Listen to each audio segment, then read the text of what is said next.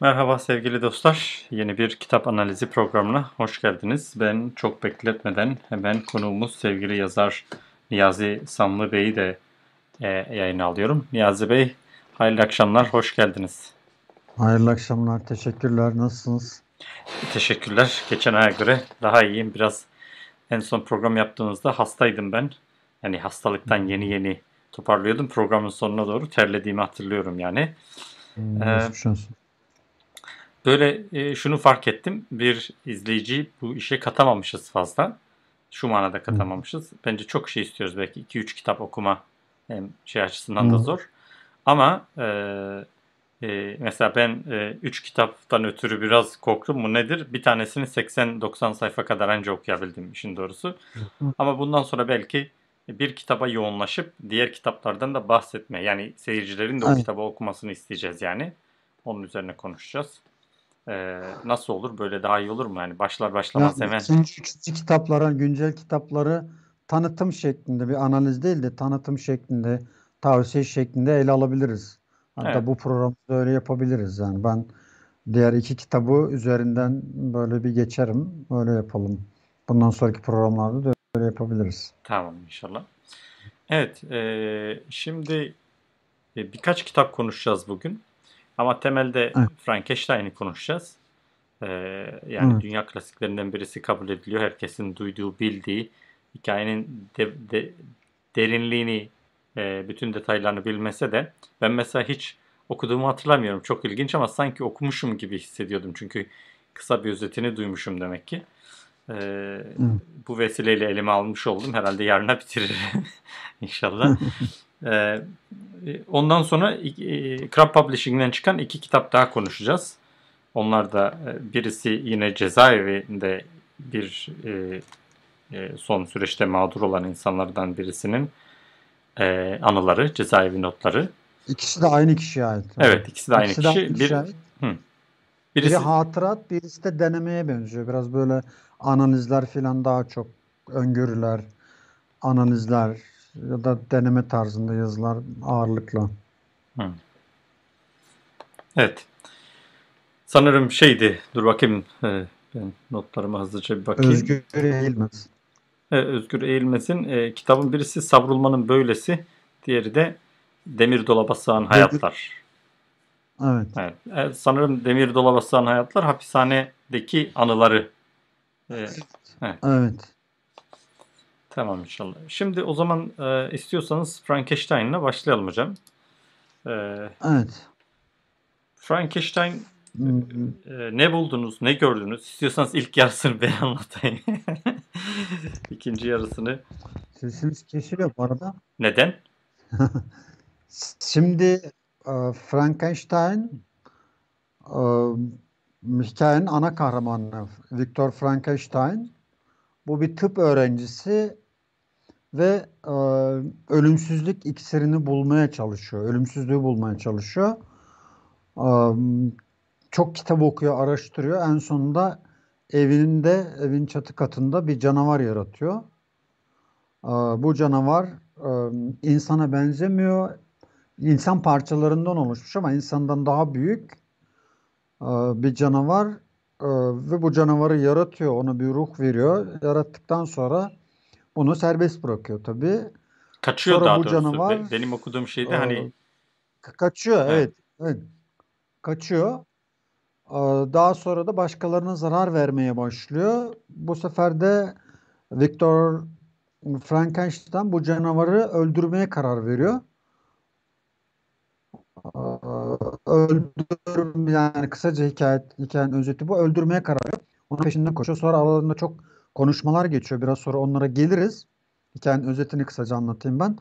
Onu öldürmeye çalışırken, kovalarken en sonunda kendisi canavar tarafından öldürülüyor ya da canavar onun ölmesine neden oluyor. En sonunda canavar da e, Kuzey Buz Denizi'nde gözden kaybolup gidiyor.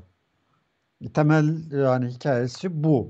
Ama bu science fiction ya da bilim kurgu romanlarının ilki sayılıyor, ilki kabul ediliyor ya da ilklerinden birisi kabul ediliyor. Ama ben bu kitabı, romanı daha çok felsefi bir roman olarak değerlendirmenin daha doğru ol- olacağını düşünüyorum. Çünkü hikayenin ya da romanın felsefi yönü çok daha ağır basıyor. Burada insanın ilk yaratılışına benzeyen yönler çok var. Mesela canavarı yarattıktan sonra, canavarı oradan kaçtıktan sonra çeşitli yerlerde saklanıyor. Oralarda işte ateşi öğreniyor, yemek yapmayı öğreniyor, insanlarla konuşmayı, dil öğreniyor sıfırdan. Yani Hazreti Adem'in cennetten kovulup dünyaya gelmesine benzeyen bir yönü var. Hatta çok benziyor. Yeryüzünde sonra yalnızlık çekiyor. Yalnızlık çekmeye başladıktan sonra da Viktor Frankenstein'a diyor ki ben yalnızım diyor, sıkılıyorum. Bana diyor bir eş yarat diyor. Bu bundan öncesinde de Frankenstein'in kardeşini öldürüyor bu canavar. Kardeşini öldürdüğü için de zaten ondan Frankenstein canavardan intikam almak istiyor, öldürmek istiyor.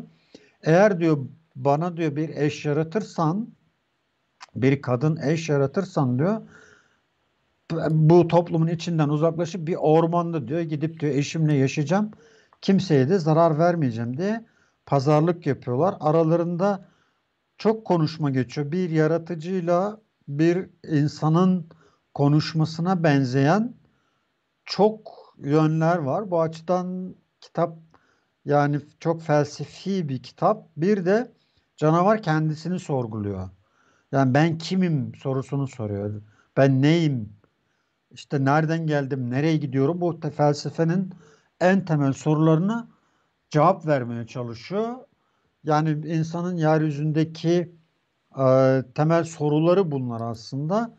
Yani insanın yeryüzündeki varlığını sorgulayan bir kitap bu roman aslında. Yani science fiction tarafından daha ağır basıyor aslında bu tarafı bence. Yani ben o açıdan okudum kitabı çünkü o o tarafı beni etkiledi. Çok benziyor Hazreti Adem'in dünyaya gönderilmesiyle ve mutluluğu arıyor. O canavar mutluluğu arıyor. Mutlu olmak için de o e, yaratıcısına yalvarıyor bana bir eş ver, yardım et o falan diye aralarında çok pazarlıklar sürüyor, konuşuyorlar. Önce ikna oluyor Viktor Frankenstein. Sonra da bundan vazgeçiyor. Sen diyor ben bunu verirsem bir şey daha istersin, bir şey daha istersin. Senin hani arzuların, isteklerin sonu yok noktasına geliyor. Aralarında böyle bir mücadele başlıyor. O mücadelenin sonunda e, Frankenstein da yarattığı canavar tarafından öldürülüyor ya da ölmesine neden oluyor diyebiliriz. Böyle bir hikayesi var. Ben... Yani edebi bir de bu kitabın yazılış hikayesi var esasında. O kısmı da önemli. O kısmı geçmeden bu, bu, bu kısmına derinleşebiliriz ya da daha şey yapabiliriz, konuşabiliriz. Hani felsefi kısmını. Evet ben kitabı e, okurken hocam. E, Sizin söyleyeceğiniz bir şey var. Evet. Sesim geliyor değil mi?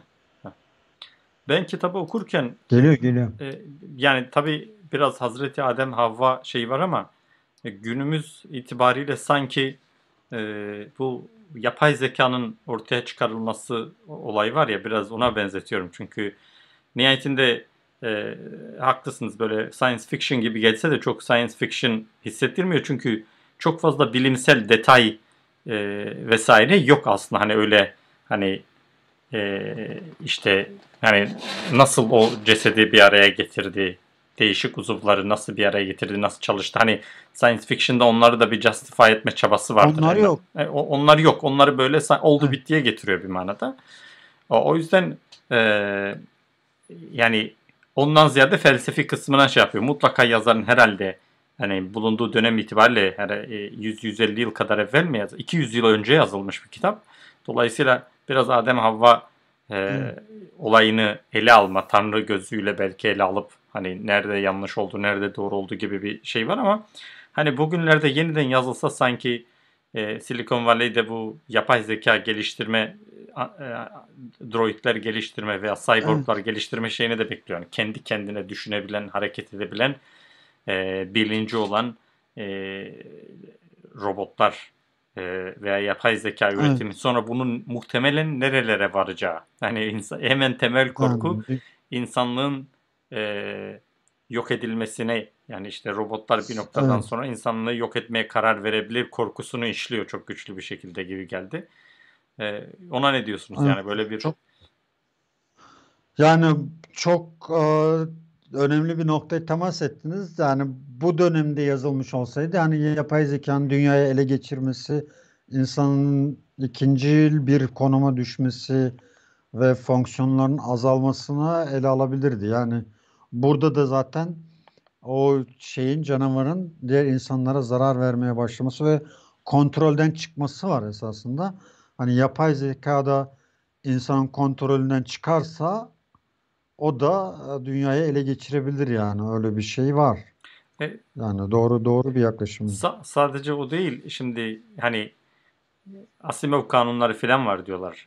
Yani kitapta o bölümleri okumadığım için acaba o konular üzerine düşünmüş mü e, diye şey Yok. yapıyorum ama şimdi Asimov'da herhalde şöyle bir e, varsayım var. Siz şimdi robotu geliştirip yani e, veya ne derler robot değil de AI yani yapay zekayı geliştirip ona yine program olarak belli bir çerçeve çizebilirsiniz. Asla insana zarar verme, insanı öldürme gibi. Ama sonuç itibariyle diyelim ki insanlığın yararı için çalış tarzı bir e, şey bile geliştirseniz, e, bir e, kod da girseniz, insanoğlunun mesela hani küresel ısınmaya sebep olması, kendi neslini tüketecek aşırı tüketim şeyleri yapması, dünyanın dengesini bozması gibi sebeplerden ötürü neredeyse bu böyle bir yapay zeka sonuç olarak insanlığın yok edilmesinin dünyanın var olmasının tek yolu olarak görebilir sonucuna gelebilir. Yani e, diye Hmm. bir çekince korku var ve böyle bir karara vardığı zaman e, bilgisayar e, veya yapay zeka insanı bileceği için onu bile kendi şeyine kullanabilir. Kendi yok edilmesine bir e, alet olarak kullanabilir korkusu var. Ciddi ciddi böyle hani özellikle Elon Musk çok kaygılanıyor bu konuda. Google Google'ın başındaki, Amazon'un başındaki adam bunlar çok ciddi para harcıyorlar bu yapay zeka geliştirme meselelerine. Bir manada Frankenstein korkusu orada da gözüküyor. Bana hani bu bu bunun senaryosu modern bir şekilde e, Black Mirror şey Black Mirror dizisine bir bölüm olur gibi gelmişti. Orada böyle konuları çok ele alıyorlar. Yani Ama bir de yapay zeka şimdi kendisi de yazılım üretmeye başlayan zekalar, yapay zeka da var. Yani tabii ki. sizin koyduğunuz sınırı aşıp yeni yazılım geliştiren, yeni e, programlama yapan e, bir yanı da var bildiğim kadarıyla. O ona geçtiği zaman yani bizim sınırlarımızı aşıp e, bütün e, internet ağını ele geçirebilir yani böyle bir şey de mümkün.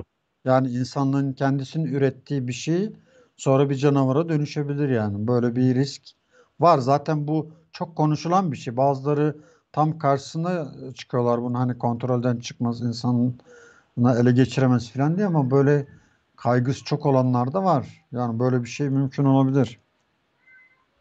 Evet. Evet.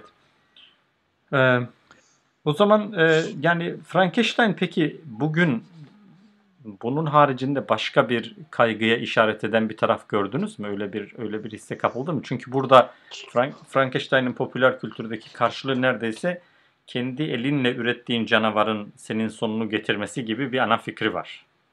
Evet, bu tam ana fikri bu. Yani şey dışında bu yaratılışı sorgulaması, ben niye yaratıldım, ben bu dünyada ne işim var, yalnızlık falan bu felsefi tarafı ama bu science fiction tarafında veya hatta bunu siyasi olarak da düşünebiliriz başka bir açıdan. Mesela bir hukuksuzluk diyelim ki Saddam Hüseyin Irak'ta bir diktatörü kurdu, yeni kanunlar çıkardı, kendi iktidarını tahkim etmek için e, hukuksuzluk üzerine kurulu bir diktatör rejimi kurdu. Sonra o sistem çöktü ya da o bir canavar haline geldi, çöktü. Sonra aynı kanunlarla kendisi yargılanıp idam oldu. İdam edildi yani. Evet, Saddam Böyle örneğine çok Ya güzel da- uyuyor aslında. Evet yani ya da devletler mesela e, başka şeylerle mücadele etmek için illegal ya da başka devletleri çökertmek için illegal örgütler kuruyorlar. Mafya dediğimiz ya da çete dediğimiz onlara el altından besliyorlar. Sonra bu örgütler e, görevi bitince ya da bir süre sonra kontrolden çıkıyor, zenginleşiyor ya da silahlanıyor, çok güçlü bir hale geliyor. Sonra aynı örgüt içinde kurulan yani kuran ülkeye zarar vermeye başlıyor ya da onları siyasi olarak tehdit etmeye başlıyor. Hani aynı Frankenstein şimdi yaratıldıktan sonra bana diyor bir eş daha ver, şunu daha ver, bunu ver falan diye aralarında geçen konuşma gibi o örgütler de işte bize bir şunu vereceksin, bunu vereceksin ya da mafyaya bir iş yaptırıyorsun. Mafya o işi çözdükten sonra bir daha sana geliyor diyor ki haraç almaya geliyor bu sefer. Ee, bu beslediğin canavar ya da büyüttüğün canavar e, bir süre sonra bu şekilde bu hukuksuzluk olabilir, bir mafya örgütü olabilir, illegal bir çete olabilir ya da yani çıkardığın hukuksuz kanunlar aynı şekilde insanın aynı kanunlarla çıkaranlar yargılanabilir. Bunu Türkiye için uyarlamak çok mümkün. Çünkü Türkiye şu anda tamamen antidemokratik bir ülke durumuna geçti ve hukuksuz ülkeler sınıfına da indirildi. Basın özgürlüğü yok. İşte hukuksuz ülkeler sınıfına da e, kondu. Son ben bir, bir iki hafta önce okumuştum bir yerde. Hukuk olmayan yani ülkeler sınıfında. Şimdi bu hukuksuzluklar yani bu çıkarılan kanunlar yarın bu iktidar gittiğinde aynı kanunlarla bunlar yargılandığında e, hiçbir şekilde itiraz etme hakları olmayacak. Yani zaten Sattam da diyor aynı şeyi mesela e, bu bu bu kanunlarla yargılan ben işte adalet istiyorum diyor. Hakim de diyor ki ona ne derece doğru bilmiyorum ben okuduğum bu. Ya bu kanunları sen çıkardın diyor. Bununla yargılanıyor sonra da idam ediliyor işte. Evet. Yani bu siyasi anlamda da bakacak olursak böyle bir sonuca varabiliriz. Şeyde e, o ilk bahsettiğinizde de hemen aklıma El-Kaide örneği geldi. Malum bu Afgan Savaşı'da evet. e, Sovyetlere karşı mücadele etsin diye silahlandırılan, eğitilen, e, evet. teşvik edilen, takviye edilen işte mollalar daha sonra yani en azından bir kısmı itibariyle El-Kaide'yi kurup e, Amerika'nın çok uzun bir süre terörizmle uğraşmasına sebep oluyorlar. Daha sonra e, yakın zamanda ortaya çıkan IŞİD'le ilgili benzer iddialar vardı. İster istemez ürettiğiniz canavar e, gelip sizi bir yerde e, rahatsız ediyor diyelim. Yani sizi ısırıyor, sizi evet. şey yapıyor.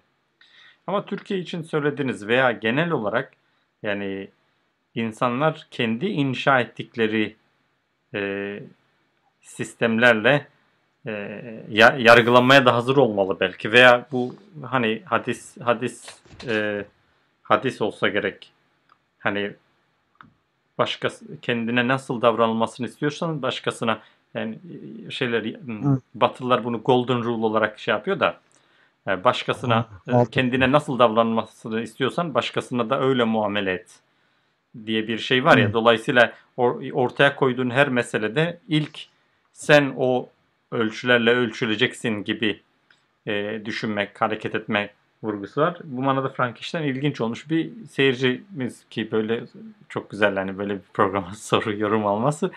Benim de e, o sorunca dikkatimi çekti. Şöyle bir şey soruyor. Batı medeniyetinde gerek kitap gerekse sinema eserlerinde yaratık, canavar gibi figürler Doğu medeniyetine göre daha fazla barınıyor. Evet. Daha fazla barınıyor. Bunun bir sebebi var mı diye soruyor. Niye böyle? Bunun bir sebebi var mı diyor. Öncelikle doğru mu yani mesela Doğu medeniyetlerinde yani Gul Yabani haricinde mesela bizim en azından sinema kültürümüzde bir tek insanın aklına canavar deyince bir tek Gul Yabani geliyor. Doğu medeniyetin daha çok müte şeyler var. Mitoloji var.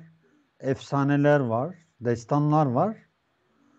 Batı medeniyetinde bu canavarlar daha fazla. Belki science fiction olmasın, Batı'da medeniyetin daha ileri olmasından kaynaklı bir şey olabilir. Ama Doğu medeniyeti biraz daha mitoloji üzerine, duygu üzerine ya da böyle efsaneler üzerine kurulu daha çok. Batı medeniyeti biraz mantık, akıl, felsefe üzerine kurulu, bilim üzerine kurulu. Bundan olabilir. Bu ben bunu bir yerde okumadım da sadece şu anki yorumum. Hı. Yani do, Tabii doğu, doğu derken medeni... doğu derken nereden ayrıldığını ayırdığınıza göre de şey olur şimdi insanın aklına yani Homeros filan geliyor. Doğu medeniyeti Yunan işte Türkiye'den öbür tarafı e, doğuya doğru Türkiye, İran ondan sonrası yani doğu sayılıyor. Ya da işte e, Orta Doğu ya da Avrupa ve Amerika dışındaki yerler aslında Doğu medeniyeti sayılır. Yani bir Güney Amerika'yı da Batı medeniyetinin içinde saymak çok mantıklı değil şey olarak sivilizasyon, medeniyet anlamında çok oraya ait değiller. Yani geri kalmış ve 3. Dünya ülkesi konumundalar yani. Hı. Ama Evet. Doğu'da daha çok böyle mitoloji, efsane, destan bu tür şeyler daha fazla var. Bu şeyde de var. Risale-i Nur Külliyatı'nda da var. Bu şark hikayelerinden e, mülhem o şark hikayelerinin bir kısmı risaleleri de girmiş biliyorsunuz. Bu işte bir aslan e, bir insanı kovalıyor falan, bir kuyuya düşüyor falan o, o tür şeyler. E, mitolojik hikayeler şeye giriyor çok. Evet o, Benim aklıma gelmiş. o ya işte Hı. iki tane bir si- siyah fare beyaz fare dibini Evet. kemiriyor gibi ona ona benzer bir şey evet geçen birisi dile getirmişti. Ee, Doğu mitolojisinde önemli bir e, çok bilinen bir şeymiş. Hatta bu Evet. bu kitapta şöyle bir şey dikkatimi çekti. Victor'un kardeşi öldürülüyor ya e, ilk canavarın ilk kurbanı. Onunla ilgili yargılanan e, Isabel miydi? Elizabeth miydi? Bir tane suçsuz yere e, mahkum Evet. edilip idama e, mahkum edilen bir kızcağız var. O onun kararını açıklarken e, oradaki eleman diyor ki e, bu e, bizim yargıçlarımız 10 suçlunun serbest bırakılmasını e, bir masumun e, yanlışlıkla suçlanmasına veya cezalandırılmasına tercih ederler diyor. Yani Evet. buradan zaten hatırlıyorsunuz bu da hani Batı, mede- Evet. Batı medeniyetinde çok konuşulan veya işte hukuk Roma hukukunda herhalde çok konuşulan hani bir meselelerden birisi. Bu manada e, Said Nursi öyle bir köprü görevi Şeyde de yapmış var. farkında olmadan bazı meseleleri. Evet. Risale-i Nur'da da var bu adaleti mahsa, adaleti izafi şeklinde izah ederken bir gemide işte dokuz cani bir masum olsa batırılamaz o gemi diyor. Aynı örnek yani Evet. bu bu kitapta geçen şeyle mantıkla e, Bediüzzaman Hazretleri'nin işte dokuz cani bir masum olsa o gemi batırılamaz diyor yani adalet açısından. Yani işte onu da onu demek istiyorum. Yani zihninin arka planında aslında o sorular ben hani tevafuk etti şey yaptılar diye değil. Nihayetinde bunları okuyorlar, biliyorlar. O tartışmaları Tabii. bir, bir, bir, bir, bir literatüre hatta şey de var. Ee, şimdi sanayi devriminin en önemli şeyi bu Adam Smith'in e, e, iğne üretme şeyi var ya birisi demiri döver, biri kızartır, biri şey yapar. Hatta Evet. İngiltere'deki 20 poundların üzerinde onun resmi vardır. Çünkü yani Hı hı. dünyanın şeklini değiştirmiş bir buluştur. Ee, e, şey e, mesai bölüşümü bir konuda uzmanlaşma ve iş bölümü meselesi. E, e, ama yani kitapta bunların şeyini de e, görmekte fayda var. O zaman istiyorsanız bir sonrakine geçelim mi? Bir e, herhalde sıralamaya göre kitapın şeysine de kısaca söyleyeyim. Biçim olarak hani roman yazanlar için ya da roman yazmakla ilgilenenler için o teknik birkaç şey söyleyeyim ondan sonra geçelim. Daha iyi olur diye düşünüyorum. Yani roman bir anlatıcı var. Ben anlatıcıyla yazılmış. Bunun avantajları çok. Çok samimi bir dille anlatmaya yarıyor bu. Ee, Burada üç kişi tarafından anlatılıyor. Bir gemici Robert Watson var. Kardeşine mektuplar yazıyor. Ro- Victor Frankenstein var. Bir de canavar var. Üçü de kendi ağzından ve birinci tekil kişiyle olayları anlatıyorlar. Normalde ben anlatıcılar tek kollu hikayelerde tercih edilen bir şey romanlarda. Ama burada üç kollu bir hikaye var. Üç farklı açıdan olay anlatılıyor. Yine buna rağmen ben anlatıcı tercih edilmiş. Yani bu olabilecek bir şey. Şekil açısından da bu tartışılabilecek bir roman. Bize farklı açıdan bakmamızı sağlayacak bir roman. Roman mektuplar şeklinde yazılmış. Yani farklı farklı mektupların kurgulanması ya da arka arkaya gelmesiyle bir roman oluşturulmuş. Yani roman deyince bizim işte klasik e, yazılan işte üçüncü tekil kişiyle e, tanrısal bakış açılarımız açıyla yazılan roman olması şart değil. Mektup şeklinde de roman olabilir, günlük şeklinde olabilir, hatıra şeklinde roman olabilir. Hatta sadece e, konuşma şeklinde yazılan romanlar da var. Yani sadece diyalog şeklinde yazılan romanlar var. Bu Virginia Woolf'un buna benzer bir kitap var. Bilinç akımında e, öncülerinden o kadın. Onu yani e, biçime takılmaması gerektiği konusunda ben arkadaşlara buradan uyarıda bulunmak isterim. Bir de son olarak e, şekille ilgili, romanın şekliyle ilgili burada çerçeve hikaye yöntemi var. En başta o gemici bir canavarla karşılaşıyor. Kardeşine mektup yazıyor. Mektupta yazıyor. Sonra o canavarın dilinden biz hikayenin başına dönüyoruz. O anlatmaya başlıyor. En sonunda yine gemicinin ağzından sonuna bağlanıyor. Yani gemici hem en başta hem en sonda var. Buna biz çerçeve hikaye yöntemi diyoruz. Bu romanda da çerçeve hikaye yöntemi kullanılmış. Buna benzer şey e, Titanic'te var mesela filmde o yaşlı kadın en başta hikayeyi anlatmaya başlıyor. Araya film giriyor. Film hikayesi biz Titanic'in işte yapıldıktan sonra yolculuğa çıkması, batması o bitiyor hikaye, filmin hikayesi. Sonra yaşlı kadın tekrar kaldığı yerden anlatmaya başlıyor. Yani bu o anlatıcı o kadın aslında araya o filmin çerçevesi hikayesi konuyor. Dışarıda da kadın var. Buna biz çerçeve hikaye diyoruz. İşte burada da yöntem olarak çerçeve hikaye yöntemi var. Bunu da bilgilendirmiş olalım arkadaşlara. Evet. Teknik açıdan. Bir de siz dediniz ya her şeyden olur mektuplar filan. Ee, hani yani insanlara şey vermesi açısından.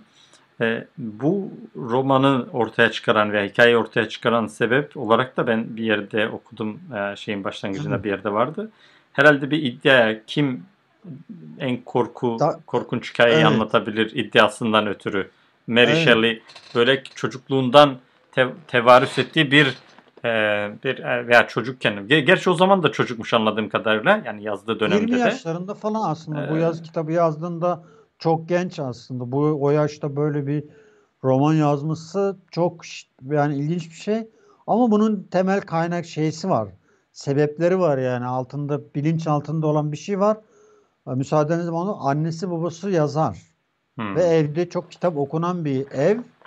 Onun yani genetik olarak ya da kültürel olarak tevarüs ettiği bir bilinçaltı var. Dolayısıyla bu onu beslemiş bir de çok kültürlülük beslemiş. Çok gezmiş, çok kültürlülük var farklı farklı ülkelerde.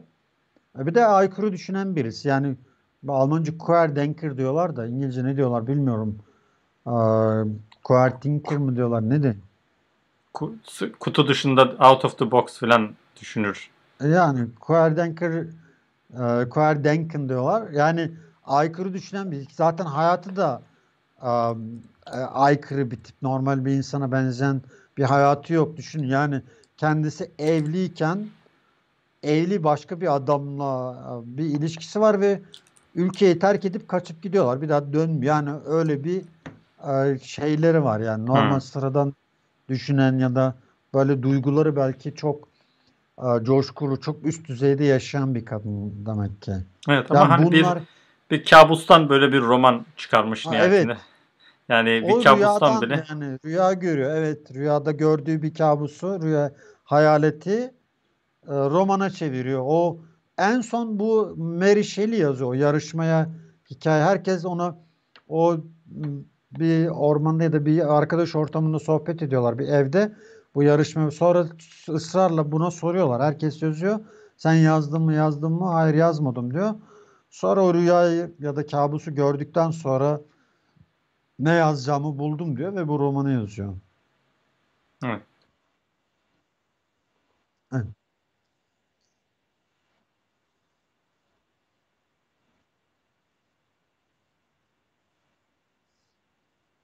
Evet.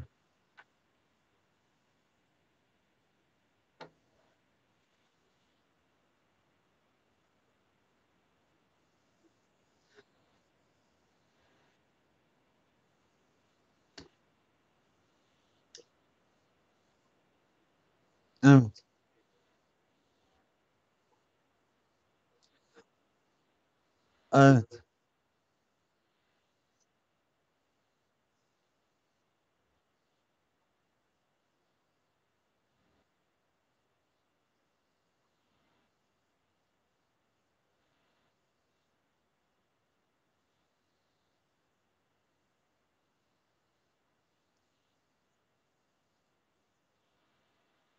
Evet.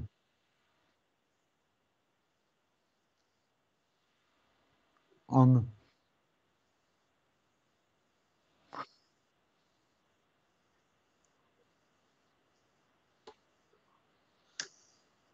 Ben son bir buçuk senedir Pardon, aa, en az pardon. Çok çok özür Buyurun. diliyorum. Ben arada sesim Buyurun. yankı yapmasın diye sesimi kapatıyorum. Siz duyuyorsunuz ama seyirci duymamış.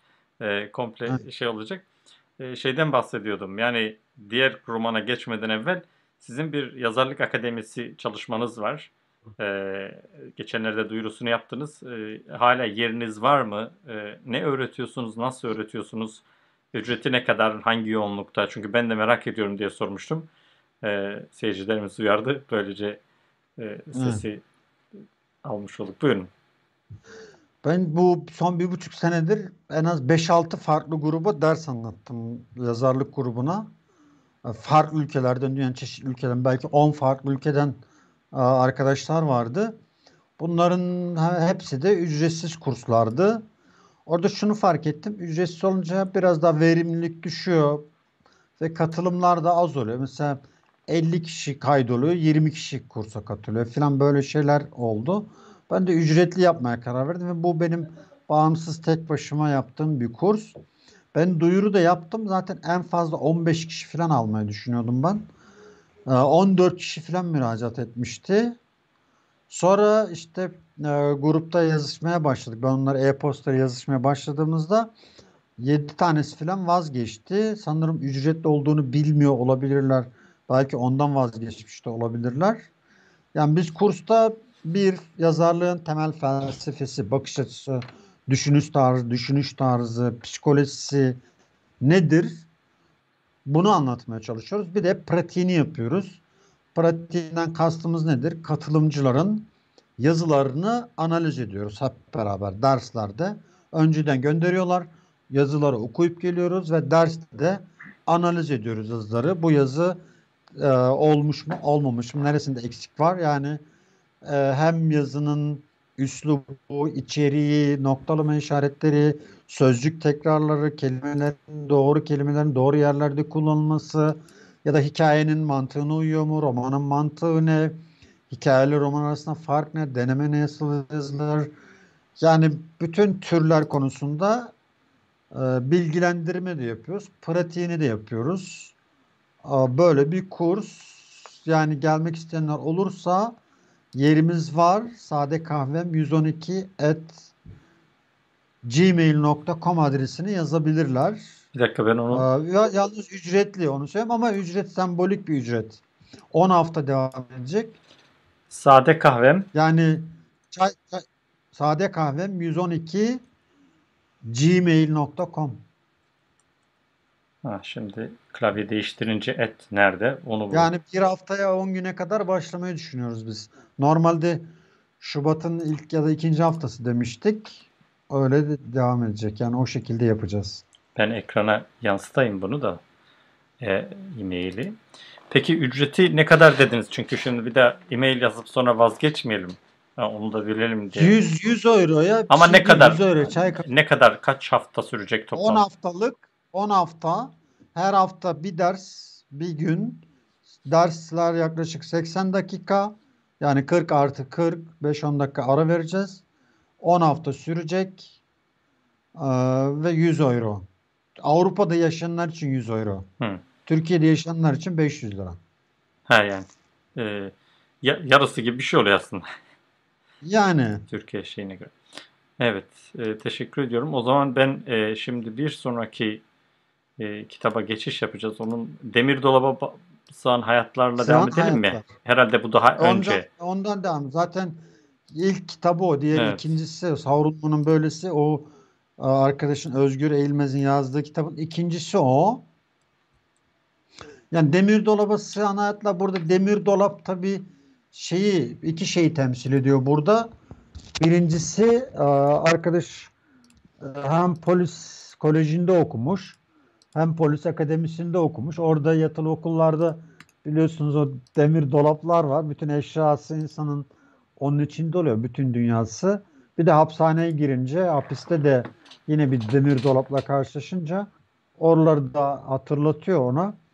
E, Demir Dolaplar ismi oradan geliyor. Bu arkadaşımız e, sanırım 20 yıla yakın m, emniyette çalışmış. Polis akademisi mezunu. İşte komiser, komiser yardımcısı, başkomiser. Sonra da emniyet müdürlüğü yapmış en son.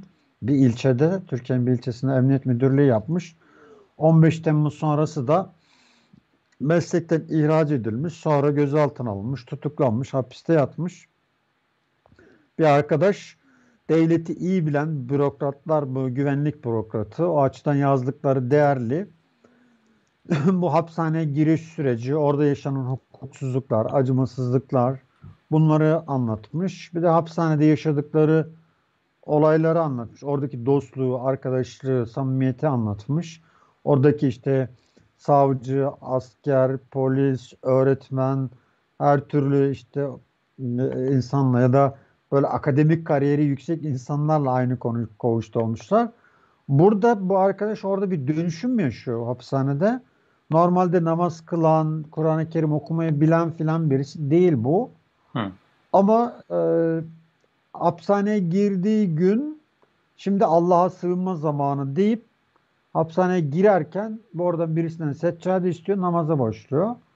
Sonra içeride de Kur'an-ı Kerim okumayı öğreniyor. Çok dini kitaplar okuyor. Oradaki işte ilahiyat mezun insanlardan dersler, tefsir dersleri filan o tefsir kitapları filan okuyor.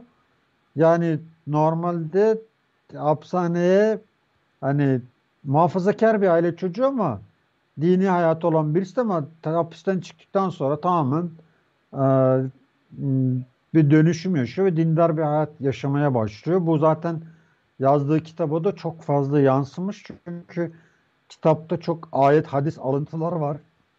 Başka kitaplardan, başka yazarlardan alıntılar var çok fazla, şiirler var. Bu hani zihninin kodları, o oradaki dönüşümün kodları e, kitaba yansımış. Yansımış, evet. Evet, böyle bir arkadaş bu. Yani ikinci kitapta yani bu kitapların dilini söyleyeyim ben. Dili çok sade ve akıcı, kolay okunuyor. O açıdan yani iyi redakte edilmiş bu bu kitap. Yani kim redakte ettiyse o açıdan iyi. Belki yazan arkadaş da oradan böyle yazmış da olabilir. Orasını tam bilmiyorum. Dilinde bir problem yok. Kolay okunuyor ve hızlı okunuyor. İkinci kitapta yani savrulmanın böylesi hani Türkiye'de e, sözde dindar olarak adlandırılan bir iktidarın ya da halkın nasıl böyle bir savrulduğunu anlatıyor yani.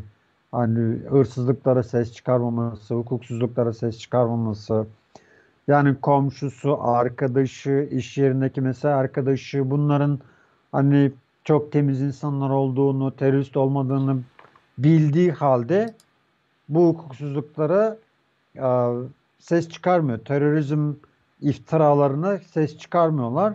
Yani bu dinler kesim böyle bir savrulması var yani ya da suskunluğu var. Onun sebepleri tabii ki yani korku olabilir, menfaat olabilir ya da siyasi görüşlere angajı, aşırı angajı olma olabilir. Bunun kültürel kodlarını tabii ayrı bir bahis yapmak lazım. Yani bunlar üzerinde analiz yapmaya çalışmış ve deneme şeklinde. Bir de öngörüleri var, çözüm önerileri var ikinci kitapta. Ee, yani devlette iyi tanıyan bir arkadaş olduğu için kendince ileriye ait öngörüleri var. Bu tekrar işte KHK'lıların bu ülkeyi düzelteceği, tekrar onların ayağa kaldıracağı gibi öngörüleri ya da iddiaları da var diye, diyebiliriz. Peki yani ilk kitap ikinci kitap arasında e, e, yazı stili üzerinden yani birisi biraz daha günlük dediniz ilki değil mi? Hapishane anılarını anlattığı bir şey. Anılar var, hikayeler var. Dilleri bir Ama ikincisi biraz daha deneme. İkincisi deneme evet. Deneme türü olarak ikincisine deneme diyebiliriz. Yani ikisi arasında uslubu şey açısından nasıl? Çünkü ben bir öğretmenin Üslup... perspektifinden e, bir tane kitap okumuştum. Yani bu süreçte bir KHK mağdur öğretmen onun hapishane tecrübeleri nasıl diye. Çok hoşuma gitmişti. Çok faydalı bulmuştum. Yani gerçek, reel bir bilgi olarak. E, e aslında bir polis, asker, hakim, savcı, akademisyen değişik sektörlerden insanları da okumak isterim şimdi. E, özellikle kitap heyecanlandırdı. Biraz daha bahseder misiniz? Yani Şeydeki ilk kitap e, hapishanede geçen olaylar. Tabii orada hüzünler var, acılar var, özlemler var. Olaylar daha çok e, yer ediyor. İkincisinde daha çok analizler, görüşler, e, öngörüler ve çözüm önerileri var. Yani o açıdan bir tür olarak birbirinden farklı. evet. İkisi de Crab Publishing'den çıktı. İlk, Ee, evet. Evet. Yani sanırım kaç oldu onların e, bastıkları kitap sayısı son birkaç yılda güzel bir ivme yakaladılar yani. bir 50, 50 tane falan bastılar herhalde benim yanlış hatırlamıyorsam. Çok basıyorlar. Yani bu kadar çok sık yani buradan da eleştiri gibi ya da tavsiye şeklinde de söyleyebiliriz. Bu kadar çok sık ve hızlı kitap basılması şey yapabilir. Yani ya bunlar da her gün kitap çıkarıyorlar filan biraz daha olumsuz bir algıya da sebep olabilir. E, velüt ve üretken bir e, e, ekibe, al- altyapıya sahipseniz neden olmasın? E, Yani, Yani- olabilir tabii ki ama böyle bir risk de var onu bir, bir bakıma bir bakıma az bile oluyor, oluyor da diyen çıkabilir. Keşke Evet. daha çok olsa diye. Şimdi biz e, bu manada çıkan kitapları da konuşacağız ama sanırım 45 dakikaya ulaştık. Son Beş. sözleri alıp şey yapabiliriz ama bir sonraki kitabı bu sefer seyirciyi de dahil edelim diye söylüyorum. E, burada aklınızda bir sonraki temel, herkesin okumasını istediğimiz kitap nedir? E, e, hangi kitap duyuracağımızı yine arkadaşlarla tartışırız. Onlar karar verirler de. Ee, ne yapalım bir sonraki bölümde seyircilerin de burada önerisini alabiliriz ayrı mesele. Onlar da yorum kısmına Tabii yazabilirler. seyircilerden de öneri alabiliriz. Benim şu anda hani şu ana kadar programdan önce de konuşmadık bir aklımda bir kitap yok ama yani beraber karar verebiliriz. Benim sizin tavsiye edeceğiniz bir kitap varsa o da olabilir. Ya da bir kitaptan bahsetmişlerdi. Ben okumadım. Ee, Bülbülü öldürmek mi? Öyle bir şeydi galiba. Siz duydunuz mu? Killing the Mockingbird falan olmasın şeyi. Ağaç kakanı öldürmek Ha. olabilir. Çünkü Yok yok o film olarak da öldürmek. meşhur olan bir şey de. Aa, ben bir dakika şuradan- evet ben de duydum Killing the Nightingale. Bülbülü öldürmek. Harper Lee'nin kitabı. Evet evet. Evet evet tamam tamam. Evet Killing the Nightingale. Ben de bunu bu, bu bir tarz mı oluşturdu? Yeni de bir kitap diye hatırlıyorum öyle değil mi? Yanlış mıyım? Evet yeni bir kitap. Ben okumadım kitabı. Bir arkadaş bana bahsetti. Ben de okuyacağım. Hatta bir kısmını okudum da başları tarafını. Ee, bayağı da sayfa sayısı da çok olunca öyle bitiremedim. Ama Bülbülü öldürmek üzerinde tartışabiliriz, konuşabiliriz. Yani O- bir arkadaşım bahsettiğine göre ilginç bir kitap. Olabilir, ilginç. E, Hem de Kindle versiyonu e, 2.29 bana uyar. Benim için sorun yok. E, bu şeyin PDF kitabından olarak var internette bulunabilir. Ben indirdim, okuyacağım oradan. Nathan McConnelly değil mi? Yok, Harper Lee. Harper Lee. Aa. Killing the Nightingale. Ben dur bakalım. Belki birden çok vardır. Harper Lee. Olabilir. Ben de bir kitap yazdım. Onun adını eee, koydum. Sonra çevirisine baktım. Şimdi ben Almanca çevirtiyorum. Abi işte Mockingbird. Harper Lee deyince Mock Killing, to, to Kill a Mockingbird tamam. Evet bunu ben de duymuştum. Filmi de var herhalde. Tamam. Killing the Nightingale başka bir kitap hocam. O, o yüzden Hmm. Tamam. Tamam olur. Bunu bunu e, şey yapabiliriz. Sonra bir ara bir sonraki ay içinde 1984'e geri dönelim. Çünkü onun e, şey hard copy'si var. İngilizce onu yani Türkçesini okumuştum. Bir de İngilizce okumak istiyorum. O vesileyle belki. E, George Orwell olmasın arka arkaya demiştik. Araya iki tane başka yazar Evet. koyduktan sonra geri dönebiliriz. Çünkü e, güncel olması açısından da güzel bir kitap. 1980'ler olabilir. Ben de okudum bir kere ama ben bunlar hep ikinci okuyorum şimdi. Frankenstein'de okumuştum ben daha önce. Bir 3-4 sene önce okumuştum. Şimdi bir daha okudum. Hayvan Çiftliği'ni de okumuştum. Bir daha okudum. Ee, 1984'de okudum. Şimdi bir daha oku okurum yani. Evet. E, Ben İkinci. ekranda da paylaştım. Sanırım bu kitabı kastediyoruz. Sizin ekranınıza yansıdığını bilmiyorum ama To Kill a Mocking- Mockingbird İngilizcesi bu. Tabi isteyen Türkçesini bulup da okuyabilir. Hatta Audible versiyonu da var. Ee, umarım bir sonraki yani bir ay sonra Şubat'ın sonu. Şubat da kısa olduğu için bir 2-3 hafta sonra neredeyse e, bir başka programda görüşmek üzere. Ee, Tamam. katıldığınız için, yorumlarınızı paylaştığınız için, kitapları bizim için yorumladığınız için teşekkür ederim. Kitabın yazarı da e, yani e, Özgür Eğilmez Bey de sanırım yayına katıldı. O yurt dışına çıktı mı çıkmadı mı bilmiyorum yani. E, e, teşekkür, bilmiyorum. teşekkür etti. E, umarım e, bu şekilde güzel bir şey olur. Belki şimdi seyircilere söyleyelim. E, bu, bu yayını işte yüzlerce kişinin izlemesine gerek yok. Yani bu güzel bir kitap gru- grubu bir yandan e, böyle kendimizi bağlayarak bir şeyler de okuyup bir şeyler gelişti kendimizi geliştirmeye, okumaya, öğrenmeye devam edebiliriz. Eğer siz de okur ve yayına katılır, yayın esnasında yorumlarınızı paylaşırsanız ben de daha interaktif bir şekilde yani iki kişilik değil de daha kalabalık bir toplantı haline getirebiliriz ve daha verimli olur diye ümit ediyorum. Ee, bir dahaki yayında görüşmek üzere Niyazi Hocam. Size de iyi günler, e, iyi akşamlar diliyorum. teşekkür ederim. Almanya'ya selamlar. Ee, evet, sorularınızı yorum kısmına yazabilirsiniz her zamanki gibi. Hayırlı günler, görüşmek üzere.